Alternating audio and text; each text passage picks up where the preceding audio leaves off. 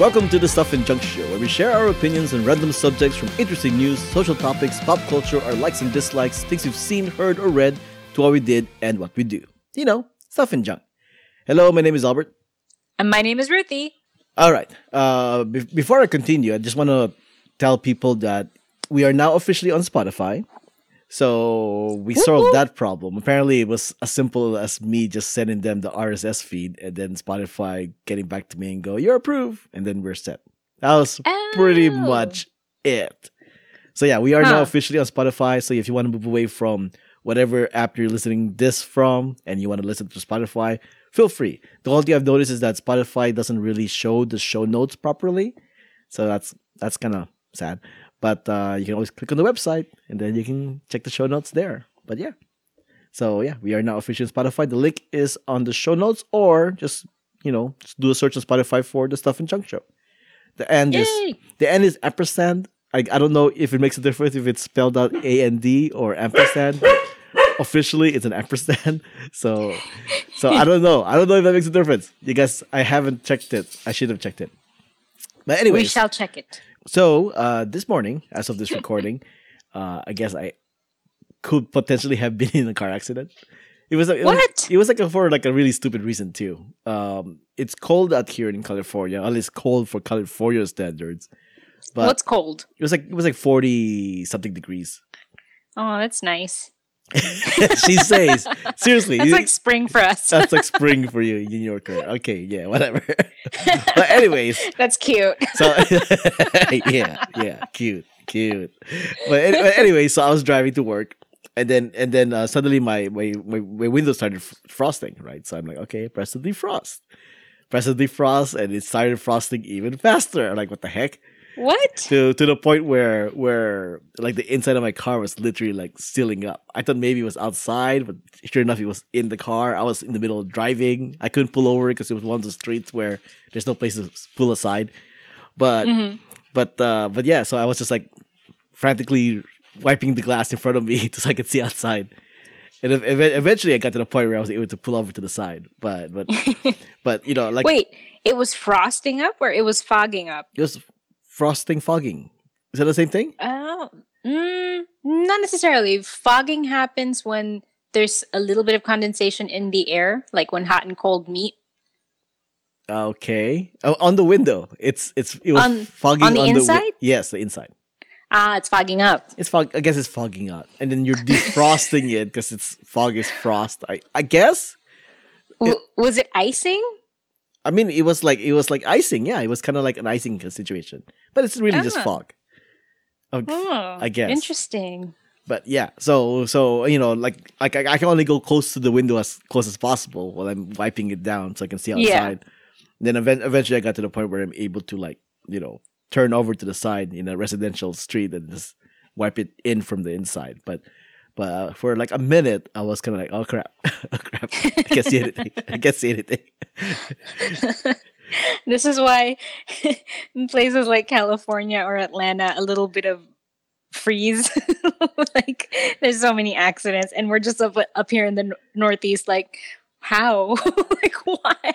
No, I get it now. But I mean, come on, I can't see outside my window. I mean, that's a big difference. Have you driven through a snowy whiteout? That's different. The whiteout is outside the car.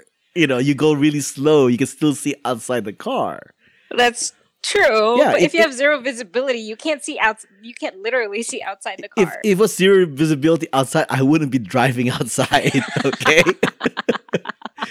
I mean, at a certain point, I must just have lowered down my window and looked outside my car so I can have a visual of what I'm looking at outside. But yeah. So do you even need that? I mean, need what? Defrosting? Visibility? Yes, I do need visibility. It's kind of hard to see. Like it's just literally a sheet of ice in front of me. Like I can't see outside. I wiped it down and I see. Oh, there's an opening, and then you see it frosting up again. Like I don't understand it. I thought I had the defrost pretty much taken care of. Like I knew exactly how it works, but for whatever reason, it wasn't working for me this time. I don't know. So I went ahead and Googled it. Here we go. It says right here. Where is that? In an emergency, when you need the window defogged right now, The fastest way to do so is to rapidly lower the inside temperature so that the moisture stops condensing on the glass. Mm-hmm. Yeah, I tried that. Mm-hmm. It was still frosting up. Turning the defrost vent on without heat or opening the windows is the fastest way to dissipate the fog on the window. It wasn't fast enough.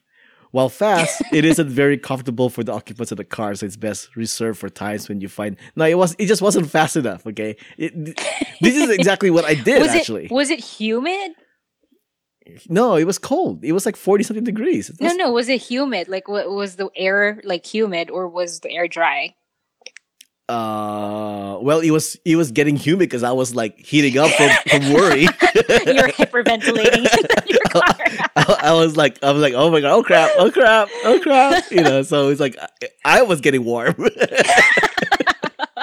I think you might have caused it then. No, but prior to that, I was completely fine. I was like going, yeah, it's kind of chilly, you know. And then suddenly, like suddenly, just like it really, just literally, like within like a span of seconds, my windows started fogging up. I'm like, what the heck is going on?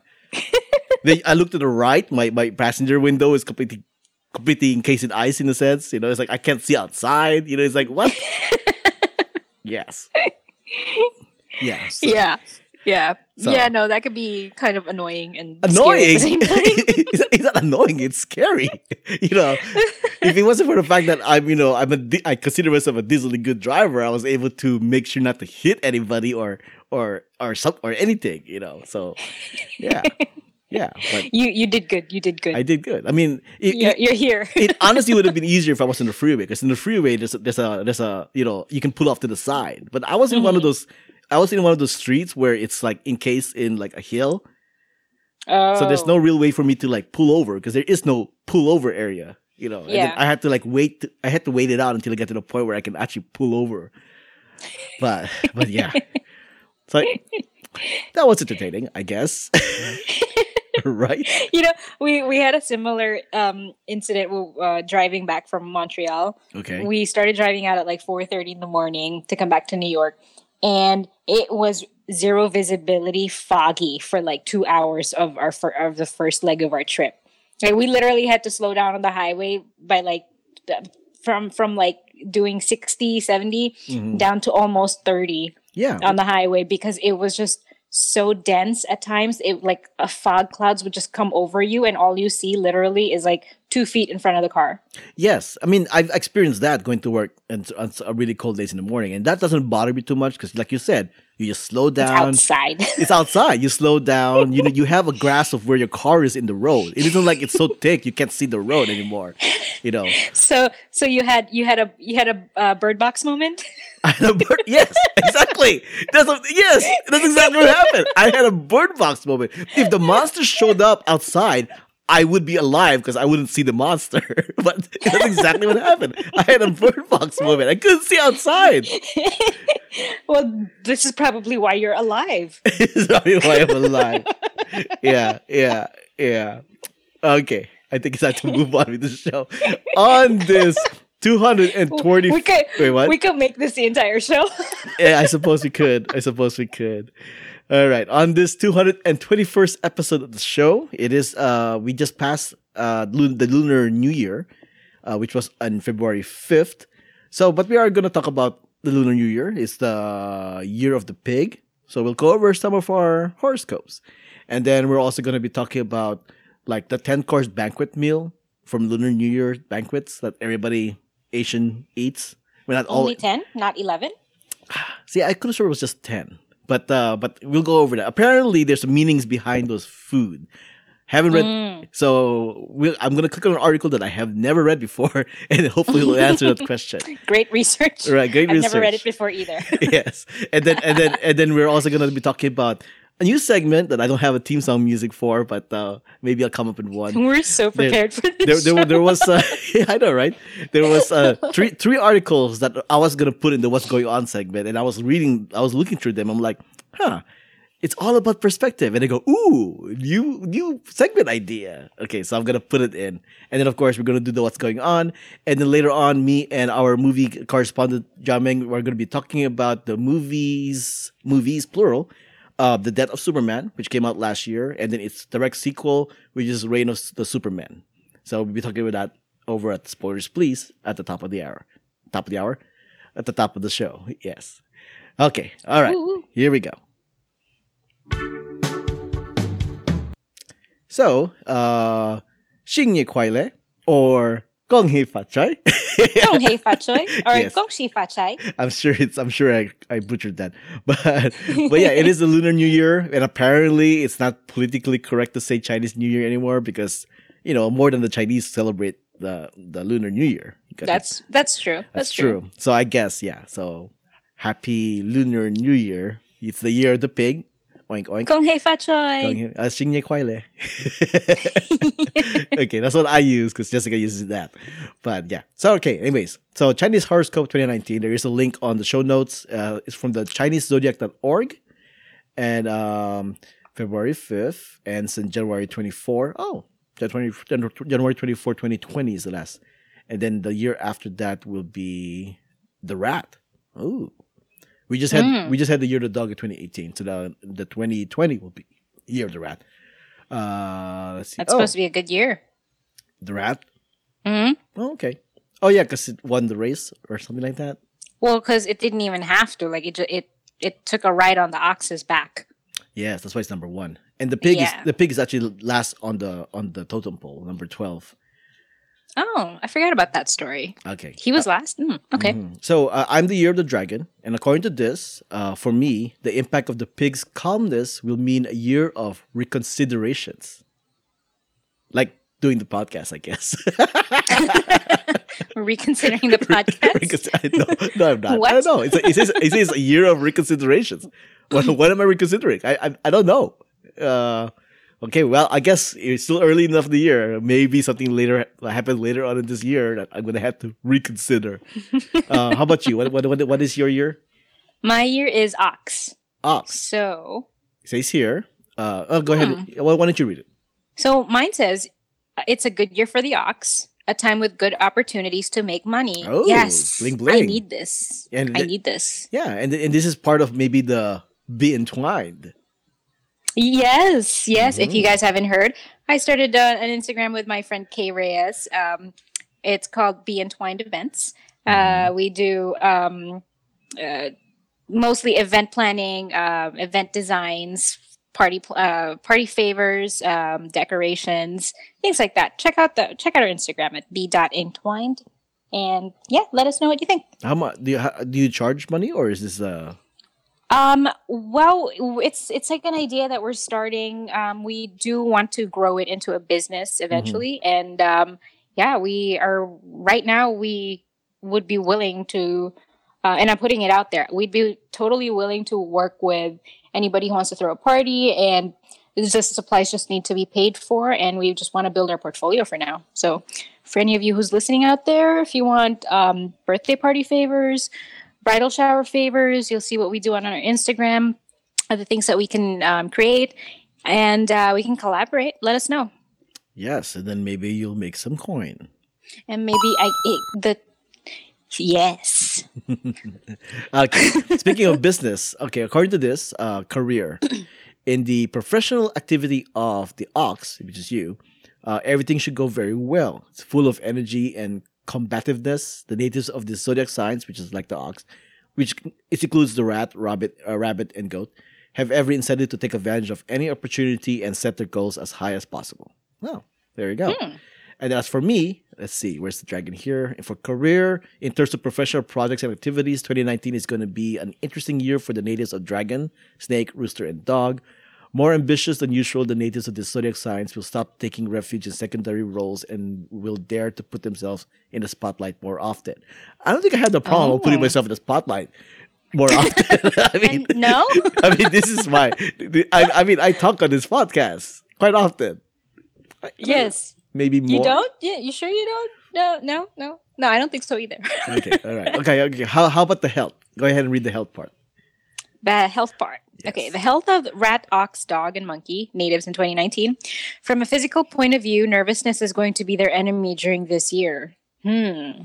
According to the horoscope, natives of these zodiac signs should not allow an excess of energy wrongly channeled to transform in stress or insomnia. Now, isn't this kind of like opposite of the whole career thing? If your career is going to explode, It's going to create more stress and insomnia, I guess. I mean, of course it will come handy. I guess it's the trick is to let it grow without letting it stress you out. I guess. Okay, as for me, health-wise, those born under the dragon, snake, pig, and goat zodiac signs should have a reasonable attitude. They risk being out of shape. I really beat you to that. Maybe it's time to reverse that. Am I a year late in the horoscope? Okay. All right. I feel like this should be for me too, because I'm like, I'm getting up there. Yeah. Okay. Go ahead and move on to the Chinese love horoscope for 2019. Oof. Love. Where is the ox? In love, the first trimester. Wow, it's like baby talk. Of 2019 is very auspicious for the married natives of snake, ox, tiger, and monkey. If in the last months of the dog year 2018, difficulties shadowed in their married life, the partners can now restore the trust and fondness into their relationship. Oh. Okay. Okay. Is the next sentence supposed to, next paragraph supposed to be for you? Oh. I think so. Oh, go ahead. Beware. During the fall, they might be tempted to have an affair. Ooh. If they are single, 2019 will be a pretty calm year. Well, that kind of defeats the purpose if you're single. Unless the affair they're referring to is your career. True. All this comes back to that, I guess.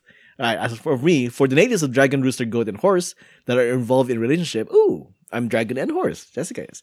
The year 2019 might be pretty stormy, especially if their married life doesn't meet their expectations. I don't want to read that. In a permanent dispute, they risk wasting their energy trying to overcome difficulties. Place a pair of feng shui swans in a well-lit area with a good chi energy so that everyone around can benefit from these attributes to 100%. And you can purchase these feng shui swans over right on this click. No, I'm kidding.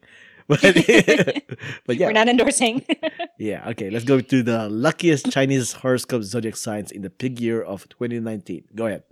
Okay. Oh, we share the same one. Go ahead. Read that one. Oh, look at that. The natives of horse. Oh, Jessica too. Horse, ox, dragon, and pig represent some of the blessed Chinese zodiac signs having the gift of longevity and health. I mean, not for anything. We're already Asian. Our grandparents live very, very long lives. Yeah, you actually have a second paragraph right there with ox.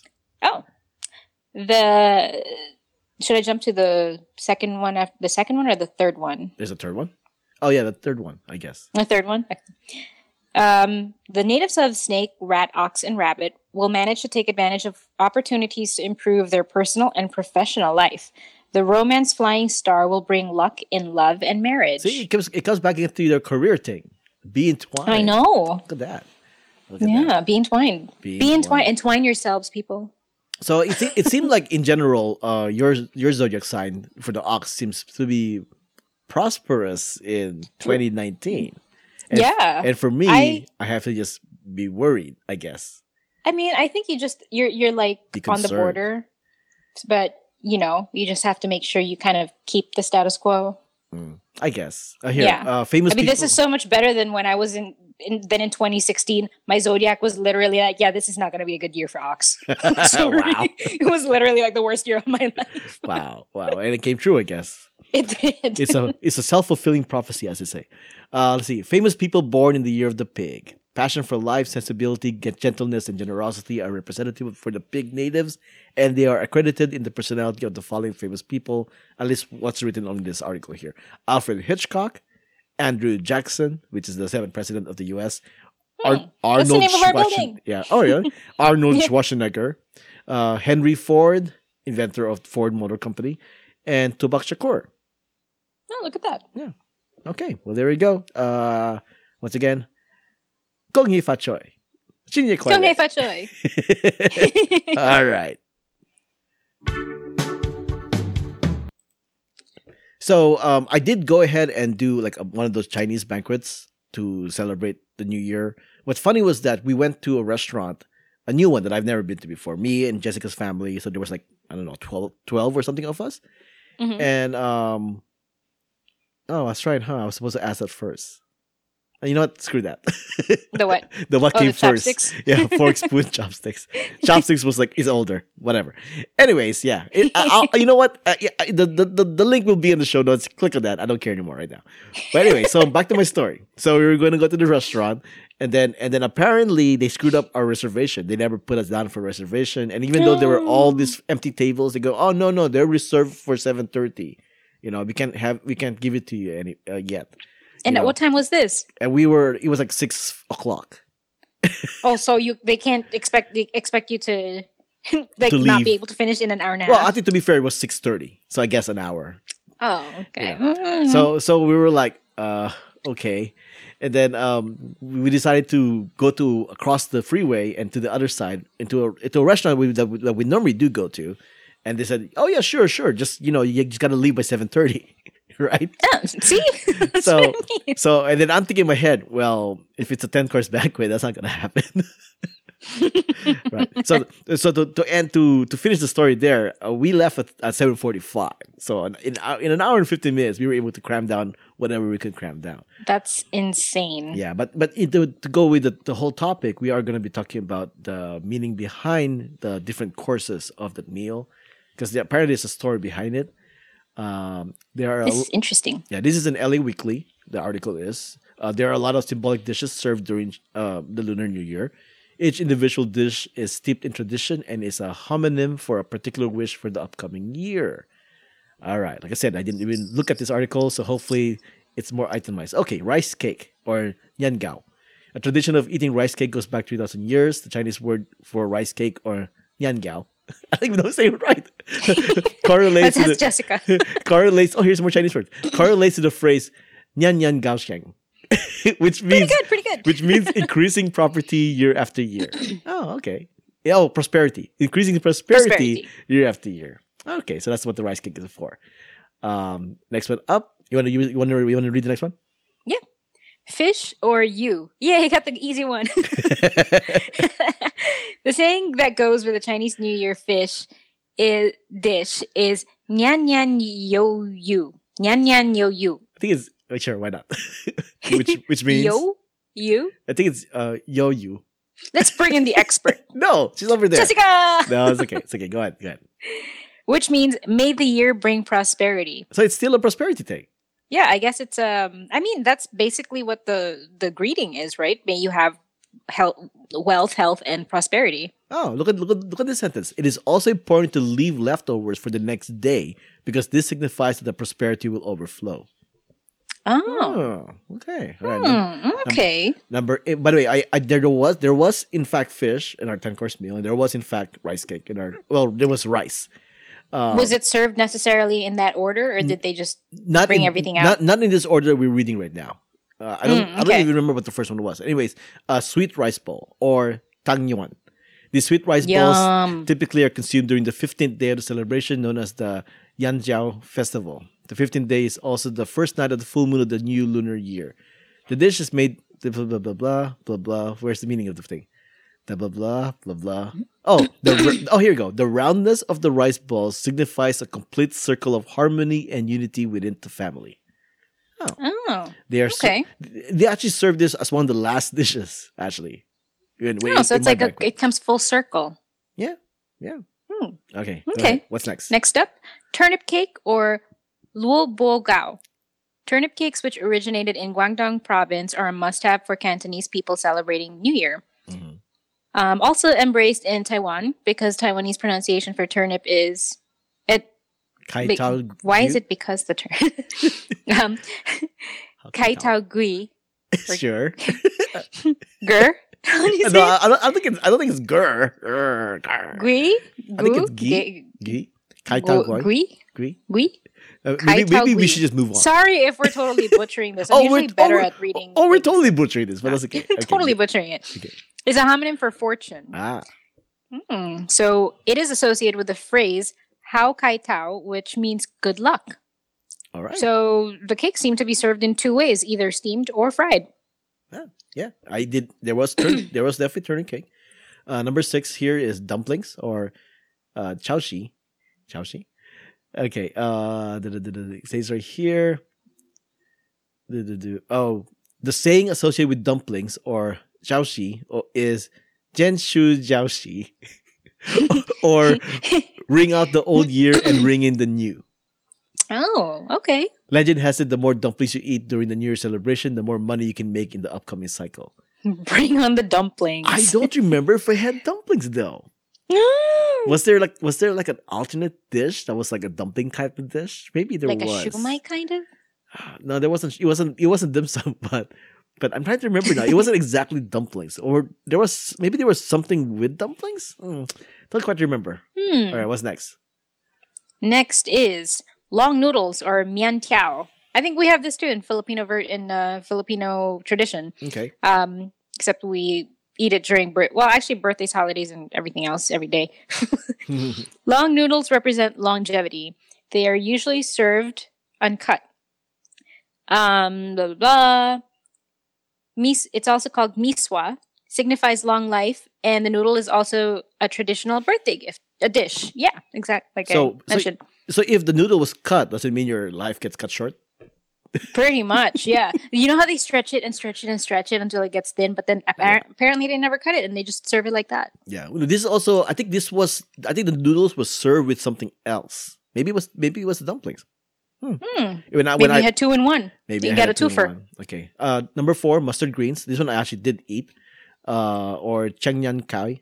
Let's see. Oh, those are so good. Yeah, they can't be overcooked. Oh, they can't be overcooked, so they're an ideal symbol for a long life. You're expected to eat the entire vegetable. I did that. Yeah. Okay. Plus, it's really good. That's good. Oh, see, the next one I actually did not have there. Fruit. Go or shuiguo. Shuiguo. Sure. I'm still not saying that right. Mandarin oranges are a common fruit during the New Year. The picture is of a grapefruit, though. It even says grapefruit. All right. Go on. The Chinese word for oranges is ju in the Teochew dialect, and it's a homophone for G, the word for auspicious or lucky. Pomelos are another favorite. Oh, okay. Pomelo's grapefruit, similar looking. Chinese word for pomelo is yuji, which sounds like the word for to have in Chinese, which is yo. Citrus fruits are in abundance in grocery stores during this time of the year. Okay, so again, has to do with prosperity, luck, and well wishes. Yes. And number 2, spring roll or Chunhuan. Chunhuan?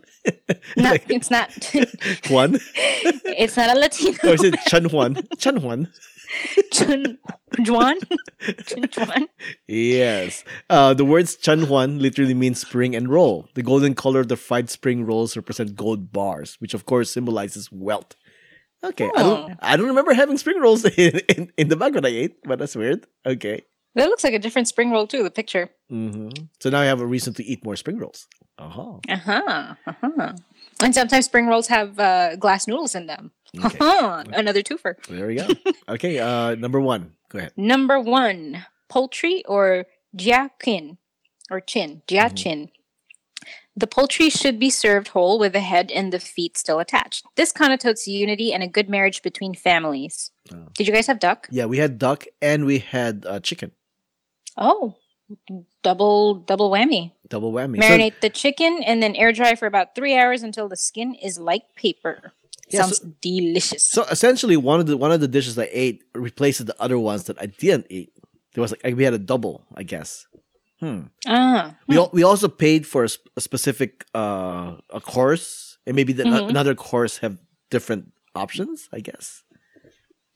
Possibly, because I mean they had to give us we had to choose the one that will work for the whole, like you had to be done by 7:30. So maybe that's the reason why the fastest one. But yeah, so there you go. So next year, during the next Lunar New Year, and you want to go to an Asian banquet, this is the meaning: prosperity, wealth, luck, and family. I guess this is nice. I like it. It seems to be what the thing is. Yeah. But it's a good thing you had 12 people, because there's no way you could have finished all of that food. I think there was more than 12. If I remember, I think there was almost like 20 or something, 21 maybe. Wow. Yeah. So that must have been some dishes. Yeah, we had 2 tables. Mm-hmm. Oh wow.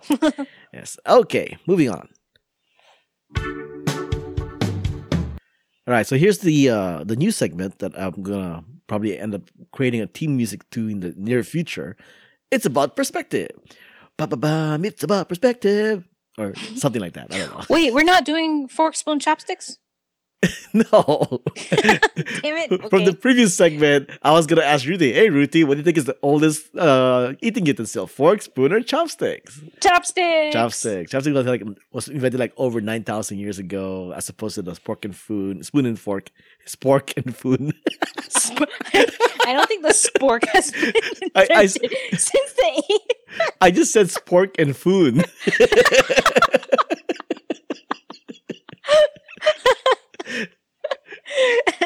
No, that's an invention. Yeah. Okay. All right. Anyway, so then on this segment, it's about perspective. Yeah. All right. So over the weekend, 10 million players attended a 10-minute Marshmello concert in the video game Fortnite. Crickets. Because I literally still don't have any idea about Fortnite. So Fortnite's a video game, but anyways, I know, but so essentially for about 10 minutes, the gamers get to go to this area in the game where they get to watch Marshmello, which is the DJ with that marshmallow head, right? And then he played a 10-minute concert, right? In the game. Like it's a virtual concert. So people will go there. You can see other people's avatars around the thing. It's on YouTube. If you want to watch it, it's on YouTube. So Fortnite created an area in the game where you can't use your weapons for obvious reasons, I guess. That was their security. Right. And of course, the whole thing with Fortnite is you have dances. Your avatar can do dances and whatnot. So that's probably why they came up with this idea. Now, the thing is, some of the people, I'm assuming your kids, said, "Oh, this is my first concert experience," right? So the question now is, was that a concert? It's a virtual concert. No. How long did it last? Maybe I should have a drop here. It goes. It says, "It's about perspective." It's about perspective. I told you were gonna end up singing. It's 10 minutes. It's 10 minutes. It was 10 minutes. I mean, is it really a concert? I mean, a concert is like a full immersive event where you go to the place, you hear the band or whoever singer live, and you're experiencing it with many other people. And, I mean, I guess... And you just exactly described what happened that night. People went to a part of the game with other people from around the world, and they saw an avatar of the artist who actually was talking to the audience, who wanted to chime in and say, "All right, guys, I want to see you all moving," kind of thing. So you're exactly describing what a concert is. The only difference is that this is in the virtual world and not in the real world.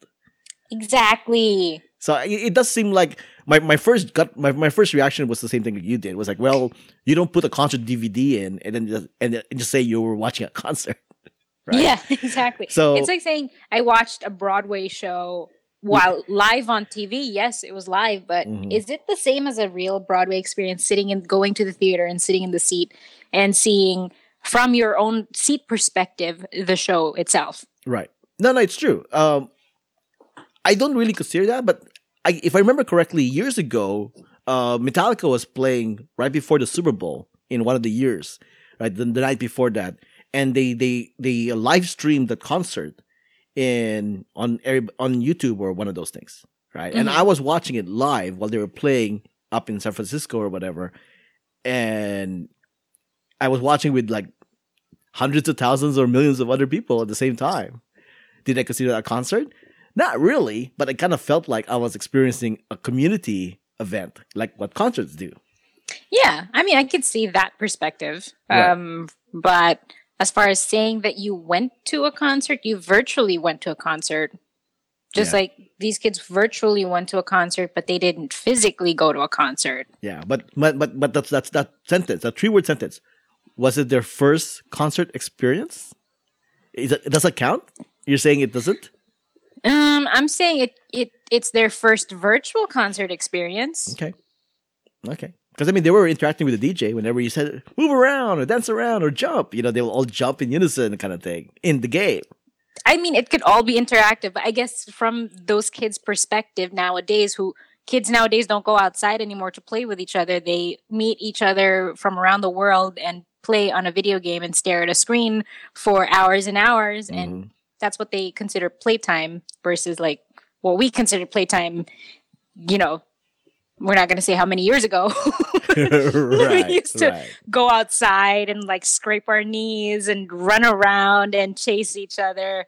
And here they're all chasing each other, doing the same thing, chasing each other, but in a virtual world. Right. Yeah. It's all about perspective. So. Perspective. All right. Now, here's another news article. Liam Neeson's Cold Pursuit, the movie that's coming out this week, as of this recording, red carpet premiere was canceled after quote-unquote revenge comments. Now, I didn't know anything about this revenge comments until I actually like looked it up. And apparently, in an interview, the interviewer asked like Liam Neeson, because you know he's in a lot of like revenge movies, right? Mm-hmm. I guess they asked, like racistly revenge movies. Not necessarily racist. I mean, you know, they somebody kidnapped his daughter and he had to go to Paris to beat up on French people. No, he was like beating up on Albanians. Oh, that's right. There was that too. That's true. Okay, so let's see. Blah, blah, blah. A person familiar with the matter said that the red carpet wouldn't be appropriate under the no. Where was that thing? So somebody was interviewing Liam Neeson, and in the interview with the Independent, that years ago apparently he learned that someone close to him had been raped by someone his friends said was black. He had violent thoughts about killing a random black person.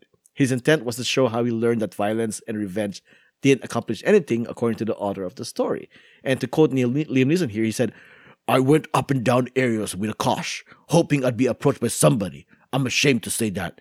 And I did it for maybe a week, hoping some black bastard will come out of a pub and have a go at me about something, you know, so that I could kill him. Because I have very many specific skills." But anyways, he goes and he continues. "It was horrible. When I think back that I did that, why am I doing Batman? I was just gonna say you sound like. But Batman. I did learn a lesson from it. Batman here? When I eventually thought. Batman, let's bring Batman in. Batman, what do you think about what Liam Neeson is saying? I think he's got the right idea. Criminals need to be destroyed. Okay, enough of you, Batman. Okay, not okay. Bye, Batman. So essentially, people are calling him like. You know, oh, you're racist. But he's saying he's not a racist. I think a lot of this had to do with the fact that he had a reaction to the news about his friend. And it was an, what's the word I'm looking for? It was unreasonable. It was an unreasonable reaction that this was his reaction, that he wanted to get into a fight with somebody, specifically a random black person. Right, like random black people were like walking around, and then next thing you know, hey, it's Liam Neeson. Ah, Liam Neeson, what you doing? Ah, right. So yeah, that's true. That's true. It does feel kind of like you're just like a random black person walking around, and oh, by the way, there's a white guy out there, an Irish white guy out there who wants to kill you, and because you didn't do anything wrong. So now he's defending himself as, I'm not a racist. You know, this was just like a thought that I had in my head. I never really followed through on it. Even though he did say he walked around, right, and he did get like counseling and help to fix the problem because he realized that was a mistake. I mean, it's kind of like it's all about perspective. It's all about perspective.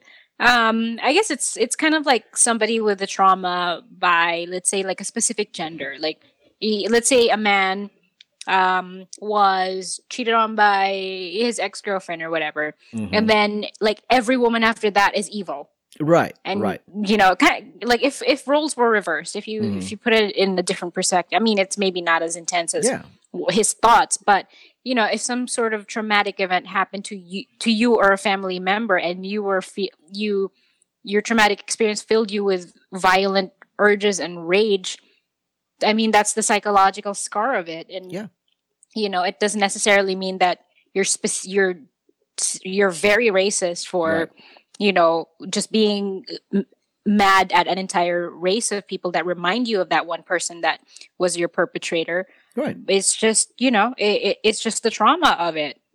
Yeah, no, it's true. Like your example, like would that guy end up becoming a misogynist? Now, because, you know, he thinks that all women are evil kind of thing. You know, if I was driving on the freeway and then like this Asian lady cut me off, do I think that all Asian ladies are bad drivers? They are, but you know, I'm just kidding. But this is why I don't drive.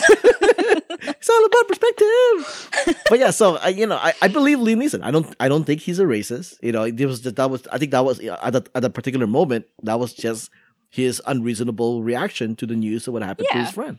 Yeah, it's completely different from being raised or having cultivated a racist mentality of these people are just wrong. These people are just wrong, and I will never ever trust them, or I want to hurt them because they don't deserve to be alive. Like that's a completely different like racist thought, and this stems from a traumatic experience, and he took care of it. He got some help, and which is the right thing to do. Mm-hmm. Exactly. It's all about perspective. All right, so another news here is Xbox Live coming to Nintendo Switch, iOS, and Android. Microsoft confirms. So now people are reading this. Xbox Live is going to a non-Microsoft device. Is Xbox calling it quits with console? Is Microsoft calling it quits with having a console? Why should I buy a console if Xbox is going somewhere else? But here's the thing. Yeah, so here's the thing, though. I mean, Microsoft said they're not quitting consoles. They're still going to make consoles, but they want the Xbox Live platform to be a platform that you can access in any device that you want, right? So to me, this is more of like they're not admitting defeat to like Sony or Nintendo. To me, this feels more like they're expanding the Xbox brand name to go beyond just a single device. They're adapting. They're adapting to this time, but a lot of gamers, or not, I won't say a lot because it's all about perspective. There are many gamers out there who are all about the console wars. PlayStation versus Nintendo versus Microsoft, kind of thing. So if Microsoft isn't something that they can versus into because it's in a Nintendo console, it's in the PC, then that must be like blow their minds, right? But It doesn't mean Xbox is dead. It just means Xbox is evolving. It's evolving. Yeah. It's kind of like Netflix with movies. Yes. Sure. Okay. No, I think Netflix has changed how people's perspective is on straight. Tell that perspective. On straight to home video movies. That's the difference that Netflix made, because it's all about perspective. Exactly. As of this recording, it's currently 11:07 on February 7 in Beijing, China, and it's time we take a look and see what's going on. All right. So, Ultraviolet, which is the name given to the whole digital locker thing for people buying movies and whatnot, TV shows. Hollywood's attempt to control the digital video supply chain will shut down. All right. So to me, this saddens me a little bit because I've actually been taking huge advantage to Ultraviolet. The whole Who, What, Where's, Why account relies on Ultraviolet. So I basically buy all my stuff through Vudu, right? And then Ultraviolet will spread it out to the other services or other accounts. So now we do have Movies Anywhere. But Movies Anywhere can only be tied to one account, right? So, and Vudu has the family share thing, which allows me to share my collection with another Vudu account. I don't know if that's going to go away. So, and my guess is it probably is. Yeah. So that's unfortunate. I guess I just have to give you my Movies Anywhere account and go from there. Now, of course, people are forgetting not all studios have signed up with Movies Anywhere. I believe Paramount is one of them. Lionsgate is one of them, and I like to say Universal, but I don't think that's true. But anyways, there were a couple of companies that still haven't completely signed up with Movies Anywhere, and that goes the same with Ultraviolet as well. But they're pretty much saying if you're hearing this and you're panicking, which I'm pretty sure you're not, because most people did use Ultraviolet. Should do sound bit for that. People panicking. Yeah, in July when it shuts down, just make sure to keep your link for your different movie services out there. As long as it's linked up to Ultraviolet, after it shuts down, all the movies that are currently in that account will stay there. You're not losing any movies or TV shows via Ultraviolet. Not unless you unlink those accounts from your Ultraviolet library. So make sure it's all there, and you'll still get to keep it. Any movies or TV shows after that fact, after that shutdown, will not be shared to all those accounts. So tough luck, I guess. Right. So Movies Anywhere exists for that reason. But like I said, not completely perfect. I think Ultraviolet was given a bad name because a lot of people didn't trust it. But I think it was actually quite useful for what it was. All right. Speaking of software, because Ultraviolet is software, a programmer finds a ridiculous ATM loophole that let him withdraw $1 million in cash. What? $1 million in cash. What? I know, right? Let's see. And the bank forgave him. What? Okay, so what? So here's what happened. According to the reports, the bank system. This is in China, by the way. This happened in China in Huaxia Bank. Okay, the bank system didn't properly record withdrawals made around midnight, effectively spitting out cash without removing the total from a user's account. Normally, that might send up a red flag that a transaction had failed, but Gisheng allegedly inserted scripts into the system that suppressed those alerts. How would he do that? Gisheng started pulling out money in November 2016, but it wasn't until January 2018, some 1,358 withdrawals later, that the bank discovered the bad code in its system and brought him to the authorities. Perhaps the most surprising part of the story is the bank didn't want to keep pressing charges once he's returned the money. Maybe fearing the bad publicity, because if he was able to exploit it, the other people try. Other people probably tried that too. Yes. They're probably going to hire him as a coder. No. Here he's going to have 10.5 years in prison. No way. Yeah. So, I thought they weren't going to charge him. The bank didn't charge him, but the court said, no, we're still charging him. Womp womp. Sad life. Next up, speaking of unexpected results, I guess it's expected by Gisheng, but not expected by the banks. But speaking of unexpected results, because I'll try to do my segues here, marijuana's unexpected effect on sperm count revealed in Harvard study. Okay. So apparently, the stereotype is like, oh, you're not going to get it up. It's not going to be good for you. But apparently, it's going to kill your sperm. Yes, all that stuff. As the research team writes in the human reproduction study, the men who had smoked 1 or 2 joints of marijuana at least once in their lifetimes had a sperm count and concentration that was significantly higher than that of people who had never smoked marijuana in their lives. Really? Apparently so. Once or twice. That's very vague. Yeah. More intense marijuana users also appeared to have higher levels of the sex hormone testosterone as well. This is completely the opposite of the stereotype. Yeah, because they say that it since it kind of is a downer, so it relaxes you, so maybe it might not give you higher levels of sex drive or whatever. Right. Yeah. Weird. But Harvard, I guess you can trust them. I mean, yeah. There's so many scientific researches that in 5 years or so have always been debunked. True. Well, speaking of being under the influence, though, because, marijuana. The NYPD, this is your town, Ruthy. The NYPD demands that Google's Waze app stop revealing DWI checkpoints. I didn't know they did that. Yeah, you didn't know that? I didn't know that. Yeah, for Google Waze, other users can warn other people, oh, by the way, there's a checkpoint up ahead, and it'll pop up in your map, and then you can make a detour. Which seems very Although as a teenager or a young person going I avoided the checkpoint, right? It does seem like hey, there's a reason why checkpoints exist. Besides, if you're really drunk, would you be able to notice the little icon on the map that says, "Hey, by the way, there's a checkpoint up ahead," right?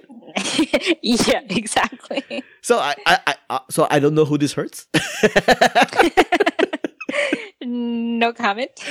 Yeah. And that's what's going on.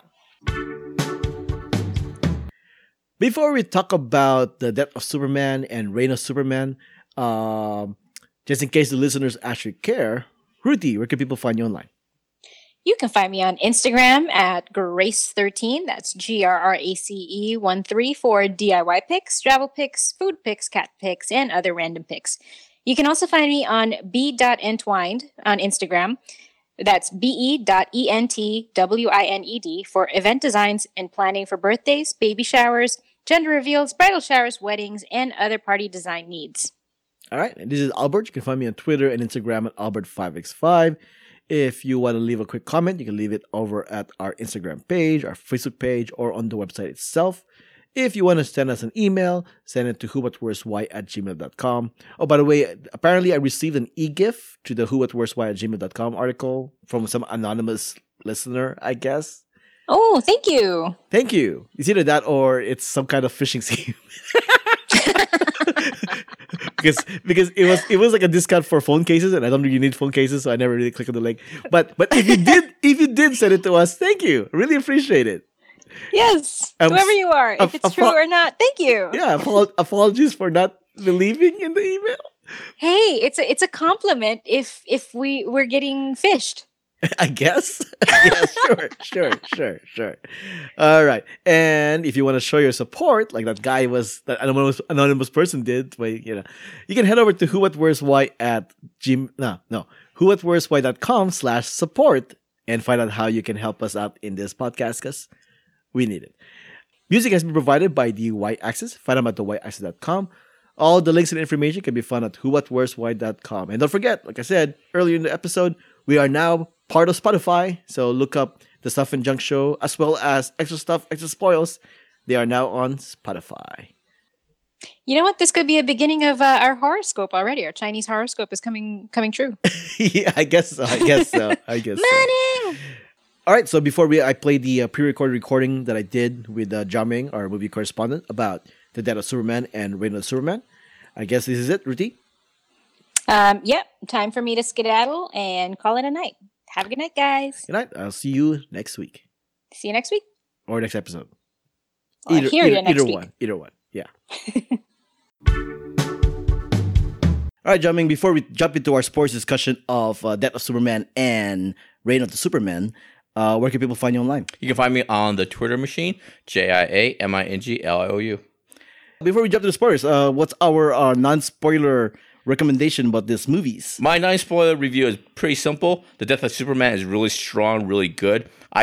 Over my life, I've seen maybe half a dozen, maybe even a dozen adaptation of The Death of Superman. You know what I mean? This might be like the third movie version of it, animated movie version of it. You know what I mean? What was the second one? There's been a lot. No. There's been like a Justice League TV episode of it. There's been another animated movie of it. Mm-hmm. There's been two, I think. This one and the previous one. The mid 2000s. Was there two previous versions of it? Anyway, there's also versions of it. Like, for example, Zack Snyder did a version of it, kind of. You know what I mean? Batman v Superman. You know what I mean? Sure, yeah. I'm saying not just like complete, variations on the Death of Superman. There are definitely three of this version. This is a lot, and this is the strongest one. This is definitely the strongest one. It's very good, very solid, nice piece of work and stuff like that. And the second one, The Reign of Superman, my critique is they should hire a female writer. It's not very good. They should hire a female writer. It's not very good. The animation is better. Sorry, the animation in the second one is better, but the story is. I don't know if it's necessarily better, but point is that The Death of Superman is basically transcendent is a bigger word than it has to be, but it is better than you expect it to be. Yeah, it actually is. It's just better. Yeah, it's a really strong adaptation because it's actually better than the original comic book. Yeah, agreed. It's one of those comic books everybody talks about, everybody references. Yeah, but when you actually sit down and read it, it's not very good. It's not very good. It's not exactly the Justice League in its prime, too. You know what I mean? I believe the Justice League members at the time included like with respect, Blue Beetle, you know what I mean, Booster Gold and stuff like that. It's not like the strongest Justice League. I would argue that Death of Superman is actually the fault and why crossovers became crappy in the 90s. Yeah. Because that was essentially, literally, a crossover. Yeah. And it was a crossover where the Doomsday storyline was just like 10% of that issue that was crossovering it. Mm-hmm. It was something like that. Yeah. The point is that, The Death of Superman, this animated movie, is really good. It's definitely worth a watch. And then Reign of the Superman, it's just your standard, typical superhero animated fare that doesn't really do more than just your typical standard superhero fare. Yeah. Essentially, that's I would say The Death of Superman lifts up the original comic book text, and then the Reign of Superman is, it goes back down to where the crap is. It's like, I'll argue the comic book version is actually better for that. Because the comic book version had like something like, 48 issues covering the Reign of Superman. Mm-hmm. So there's that. Mm-hmm. Yeah, okay. Well, anyways, we'll go ahead and jump into spoilers. So, we're talking movies and TV shows. There'll be spoilers in our discussion, so please take it. You've been warned. It is time. Welcome to spoilers, please. All right, so let's go ahead and start talking about Death of Superman first. Mm-hmm. Go ahead. Lots of positive stuff going on. Especially what I especially like is the characterization and stuff like that. Mm-hmm. It's one of my more favorite adaptations of Lois Lane, actually, because I agree. She has these really nice character moments and stuff like that. There was a moment where Superman finally reveals his true identity to her and stuff like that. Right. And the moment she says, you know what? You wrote about Superman. That's a conflict of interest. Yep. To me, that is a great moment of characterization. You know what I mean? Yep. Because Lois Lane is definitely that person, definitely by the books and stuff like that. She's a reporter more than anything else, and that nails it. And another nice characterization before you move on to that, though, by comparison, the comic book, Lois Lane already knew that Superman was Clark Kent. Yeah, okay, go ahead. This one in this version, she's dating Clark Kent, but she doesn't know he's Superman, stuff like that. Right. And that's part of the theme and the plot and all that stuff. It works very well and stuff like that. And that's one thing. And another nice characterization beat I like is actually Superman. There's a beat where there's something that hardcore Superman fans might be really into, because he doesn't use his super speed a lot in his cartoons and in the comic books. In this one, he uses it a lot. He uses a lot of it in fighting and stuff. I find that really refreshing and interesting and stuff like that. Right. And this is like maybe the 6th or 7th in the new 52 connected cartoon universe, right? Kinda, yeah. Yeah, because it involves the Justice League and stuff like that. I like, and those I really hit and miss, and this is one of the better ones. Yep. And another thing I liked is, this is part one of a 2-part story, but none of the setup felt like it was very shoehorned in. You know what I mean? Yeah. The movie moves at a nice pace and stuff like that. And the second part stuff, the setup part, weaves in and out of this one very, very smoothly and easily. You know what I mean? John Henry gets introduced. The guy from Hank Hankshaw gets introduced and stuff like that. All kind of seamlessly and stuff like that. Yeah. Yeah, there's a certain case of efficiency in the writing that combines all of this together. In the comic books, the rest of the Justice League kind of felt shoehorned in. Mm-hmm. This one, it made sense that they're around, right? And then not only that, but you actually get to see them fight Doomsday. Mm-hmm. I think in the comic books, they allude to it. Kind of yes, kind of no. They do fight Doomsday, but like I said in the non-spoiler part, I remember the Justice League that fought Doomsday was not exactly the A-list. It wasn't the A-list, no. Yeah, I don't remember him facing down Wonder Woman. I don't remember him facing down Green Lantern and stuff like that. Or Martian Manhunter. Yeah, Martian Manhunter. Because there was a commentary after the death in the comic books where it's like, why didn't John Jones step in and try to finish the job? Because he's a strong ass Superman in the sense, blah blah blah blah blah. But the A team wasn't there in the comic book, which made this version make Doomsday even more stronger by having the A team there, and they still was defeated. There was a line in the movie that I thought was very poignant, but very apt when Batman said Doomsday is tearing us apart and we've only been here for 5 minutes. Yeah, it was that kind of a thing. So we just got here, And something else I really liked about this adaptation is Superman Clark Kent actually has a arc. You know what I mean? He has a beginning, a middle, and an end. You know what I mean? His arc in the story is basically he's keeping a secret from Lois. He's holding something back from the person he's in love with and stuff like that. And in the end, he tells Lois that he does love her and he's Superman, but it's tragically Shakespearean, it's too late. It's just at the same time Doomsday arrives. You know what I mean? Right. That's a full, complete arc, and that's something that the Death of Superman, the comic books, I don't think really had. No, it didn't. In that one, Doomsday, without any context, really just shows up, lands on Earth, and tears through Metropolis, tears through the Justice League, and he has to fight Superman, and Superman does what he does. He fights him. There was no emotional punch on why Superman was fighting Doomsday. Mm-hmm. It was just the fact that he had to fight Doomsday. Yeah. This one, there's actually an actual stake involved. Mm-hmm. He just stole Lois, and suddenly he's gonna die now. Mm-hmm. So it's that kind of a thing that I thought was a good emotional punch in the movie. Yes. That was well earned. Mm-hmm.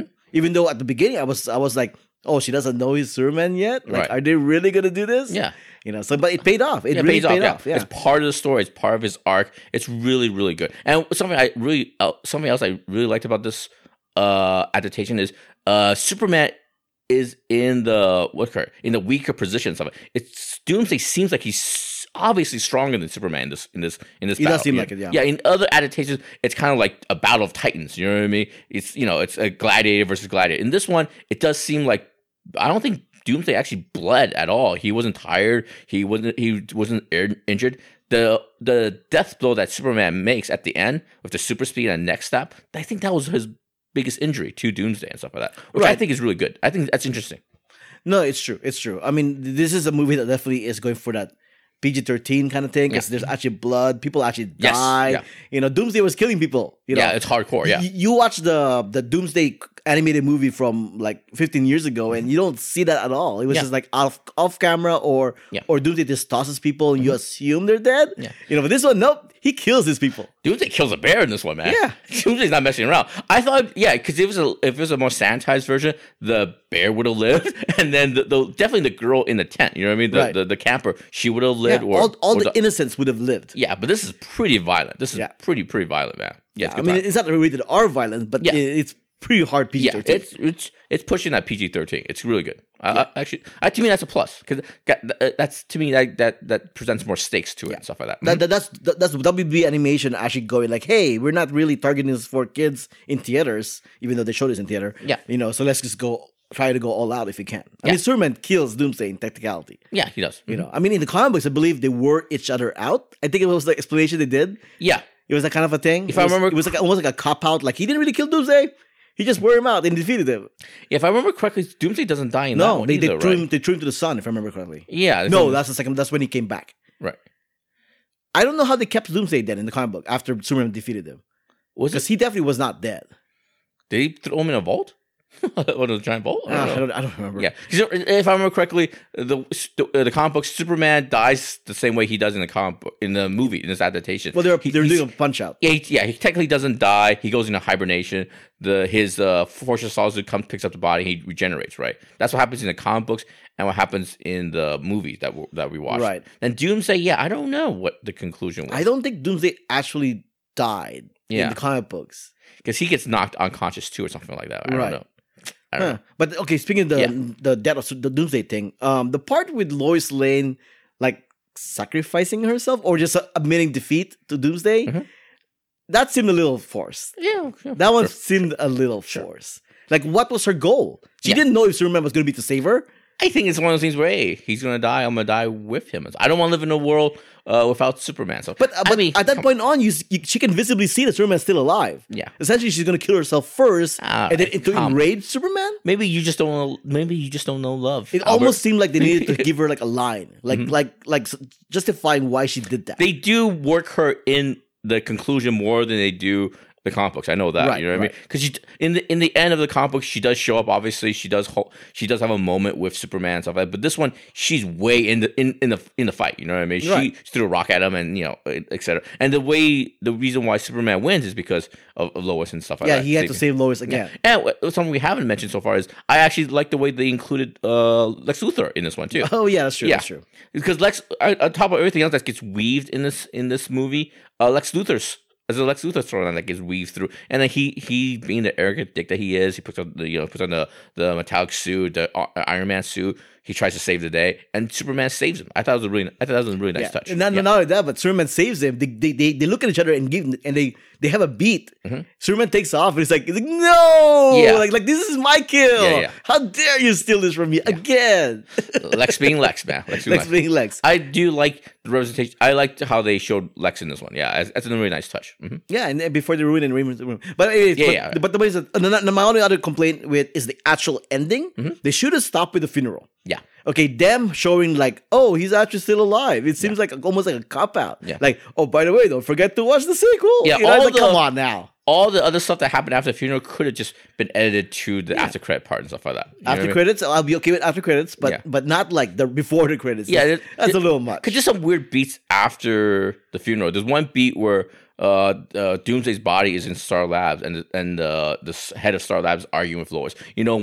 Once we get argues with Lex, like, oh, once we're done fixing the rocket ship, we're going to blast Doomsday into space. I'm like, you have the Green Lantern. He could just throw him into space right now. That doesn't make any goddamn sense. And stuff like that. Doesn't make any goddamn sense. There are a couple of weird beats. There's a dinner scene between the Kents and then I like that one. I like that. No, overall that's great. That's fantastic. You know what I mean? It shows a side of Clark that you don't see a lot. But there's a beat where Jonathan Kent says, "Boy, remember Clark Kent's childhood friend?"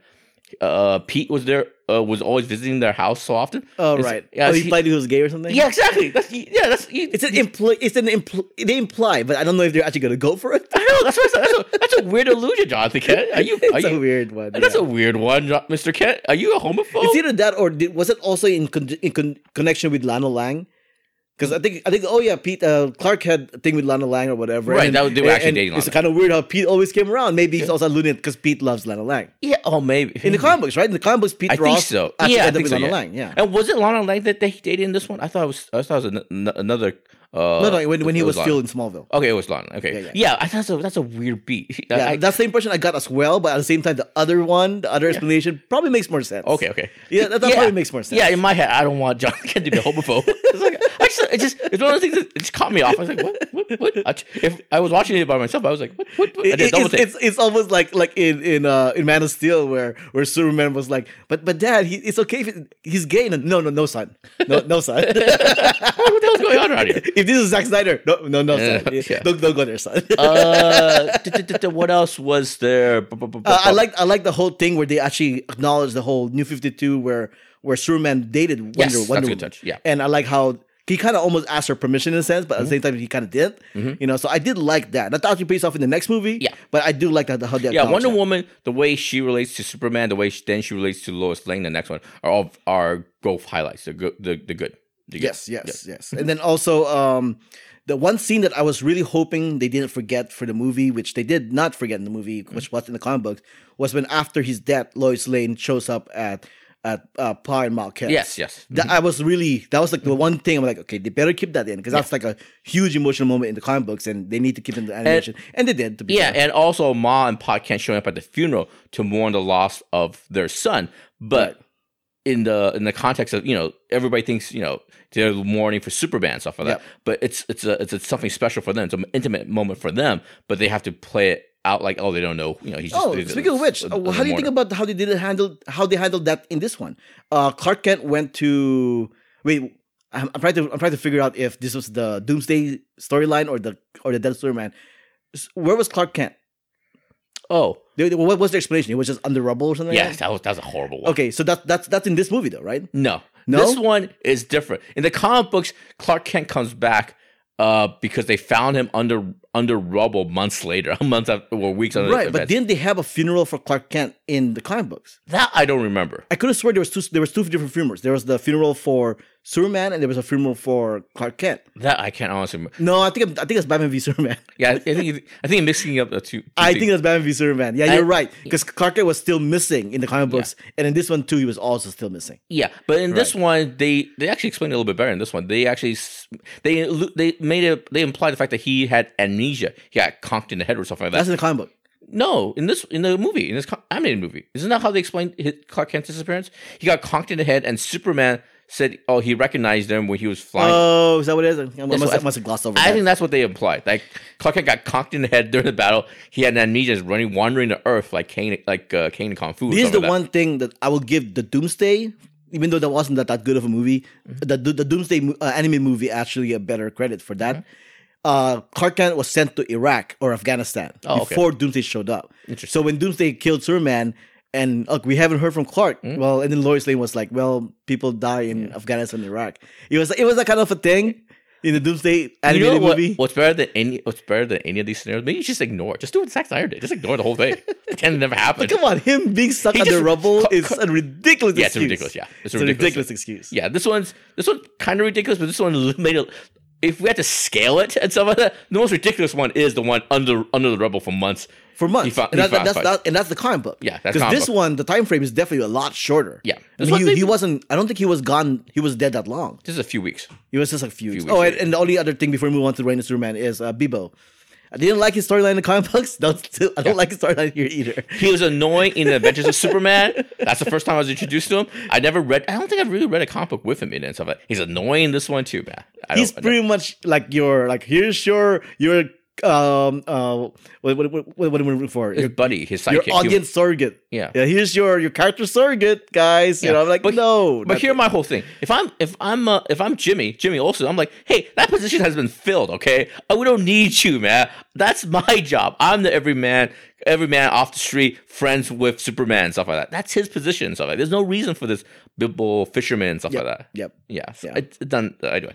Okay, but either way, Death of Superman is surprisingly good. Surprisingly good. Surprisingly emotional at the end, too, with the Lois Lane and Clark Kent thing. Big thumbs up. And then we have Reign of Superman.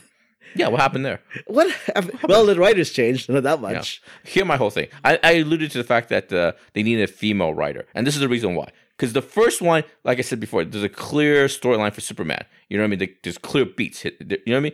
And in the second one, what they wanted... I think the intention was nice. The intention was for her to carry the second movie, right? She'll have an arc. She'll have a story.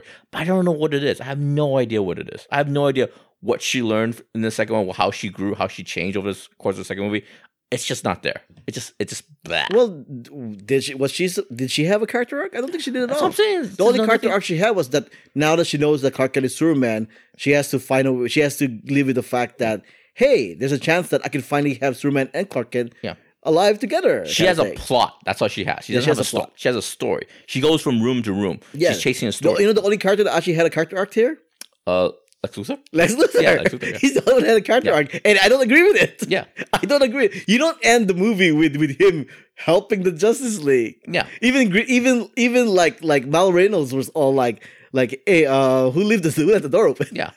The second one is just a mess. The story is just a mess. But let me just go back to Lois Lane for a second. Okay. I follow a lot of female journalists on Twitter and stuff like that. And I know for a fact one of the things that they hate the most about the way they're portrayed in mass media is female journalists use their femininity, their sexuality to get stories, you know what I mean, to get scoops. And they use that in this movie, you know what I mean? They used it, and they hate that. That's one of the things that they hate the most. And when I saw it in this movie, I was like, oh, I'm not even a female journalist. I was offended for them, you know what I mean? It's a terrible thing to have that story trope. It's sexist. It's dead-on sexist and stuff like that. You know, that's number one. Number two, just like the problem I had with Venom and the portrayal of Eddie Brock, I don't know. Do they know how journalism works and stuff like that? You know what I mean? She's literally just walking from room to room and stuff like that, you know, passing security and stuff like that. I don't know if that's journalism. She's getting an elevator. She's walking into locked room. So nobody. That's not journalism. Breaking and entering is not journalism. Yeah, because the judge usually like discounts any evidence you got from doing a crime. It's like, so that's a. That's a big no. That's a big negative for this movie and stuff. And like I said, the rest of the movie is just sort of a mess. It's her story. It's 4 different Superman story. It's also a Justice League story. It's also an alien invasion movie. You know what I mean? It's just too much. They should have made this 3 movies because you know what I mean. Because it's just a mess. It's just too much, and none of it's as compelling or as interesting as the first one. You know? Yeah, there's no actually like story point to it. There's no point to the whole thing. It's just like a TV episode where, here's the next plot for the TV show. Yeah. That's all it felt like. You know, at least Death of Superman had something to say. Yeah. You know, this one had nothing to say at all. We were just watching a story play out. Yeah. You know, and the whole thing about Hank Shaw getting mad at Superman. Oh, Superman didn't save me, so now I'm really mad at him. Yeah. Come on. And that's a point that they had to actually expand on a little bit more, because I can actually see Shaw's point of view, because what they didn't do was show what Superman was doing at that time. You know what I mean? Right. Because this is something that they've talked about. Superman has had to deal with in the comic books. You know, because he can't be on 24 hours a day. He's doing a lot of different things and stuff like that. But in the first movie, in the first Death of Superman movie, when Hank Shaw dies and his astronauts died, the next scene that they show was Superman training with Wonder Woman, you know what I mean? So I thought in the second movie they would they will explore that a little bit. Like Superman will say, you know what, I'm sorry, you know what I mean? We'll show a different scene where he was doing something else. He was, you know, saving earthquake victims in Guatemala or something like that. You know what I mean? Right. I thought they would explore that a little bit because that's an interesting point. But they kind of gloss over it. They kind of, you know, they don't acknowledge it really because Hank Henshaw does have a point if you don't explore it. You know what I mean? You know what I mean? Well, I'm saying they shouldn't have explored in the first place. I mean, how can he expect Superman to be everywhere? Yeah.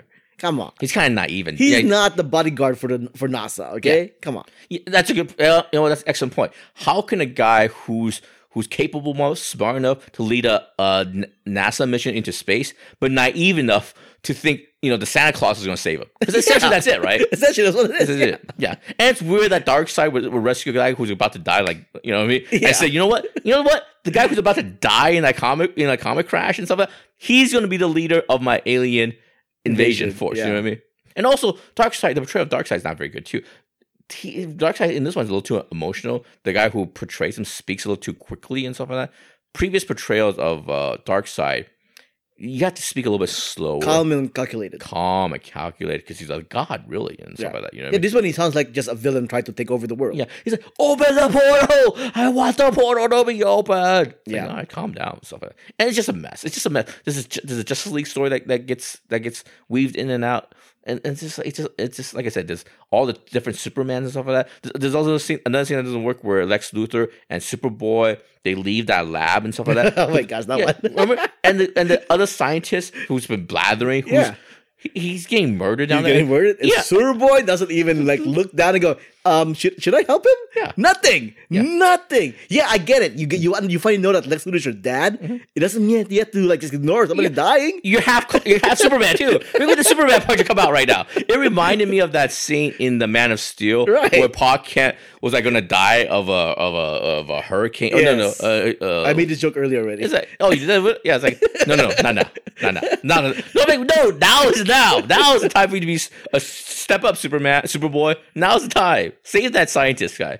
It's like, oh, they had potential with the Superboy character because I think out of all the 4 different Superman, short of Hank Henshaw, I guess, Superboy actually took a little bit of time developing his character. He's having fun being a Superman kind of thing, and then everything just comes crashing down on him. There's Ash's story arc and all that he got at the very end. Oh, by the way, he's with Mount Kent now, and like do we not get like some kind of reunion where they go like, hey, we have like our son back kind of again? You know, it's like what? Yeah, there's a lot of potential there because he is half Superman, half Lex Luthor. He also has a media persona and stuff like that. You know what I mean? There's some stuff you can play around with. And stuff. But John Irons was there as Steel, and that's pretty much it. Yeah. The Eradicator was wasn't the same origin in the comic book too? I don't remember that at all. I thought the Eradicator was a bad guy in the comic books. Yeah, I think Eradicator turned out to be a bad guy. You're right. And then the Hank Henshaw character was still the Cyborg Superman. Yeah. So they were like 2 bad guys pretending to be Superman. It was in a sense. Yeah. I believe Henry Irons is true to the comic book. John Irons or Henry Irons? John Irons, right? After the railroad guy. John Irons is true to the comic book. So's Superboy. So's Hank Shaw, but not the... Yeah, I forgot. Yeah, the Eradicator in this one was just a bodyguard. But then how does it explain that Superman's bodyguard is just kill, kill, kill? Yeah. What?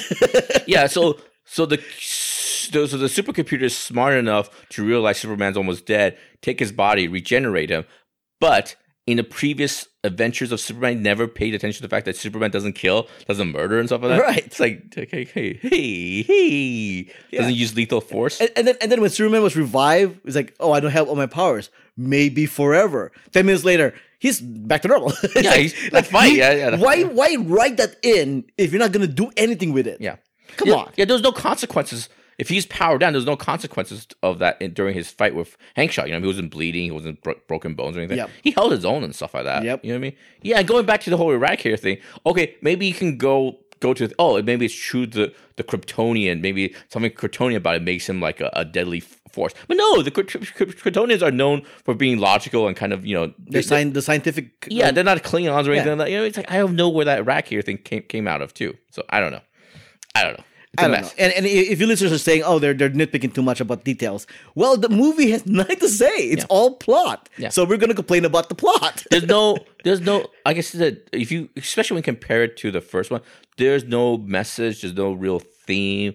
There's nothing to this. There's no substance. It's all plot. It's all action. It's all smoke and mirrors. It's all flashing lights in front of you and stuff like that. You know what I mean? The only ongoing joke in the movie that I like was the fact that they kept reminding people like, oh, Lex Luthor's a bad guy. Lex Luthor's a bad guy. Even at the end, he's still a bad guy. Why is he like giving a speech about Superman and then now now he's helping the Justice League? What? And this one, a lot of people died too. By the way, a lot of civilians died, man. A lot of civilians died in the last act. He used Mercy as a shield. Yeah, it's pretty brutal. This last one's brutal. All the ones that the Hank Hanshaw used as a portal, they all died and stuff like that.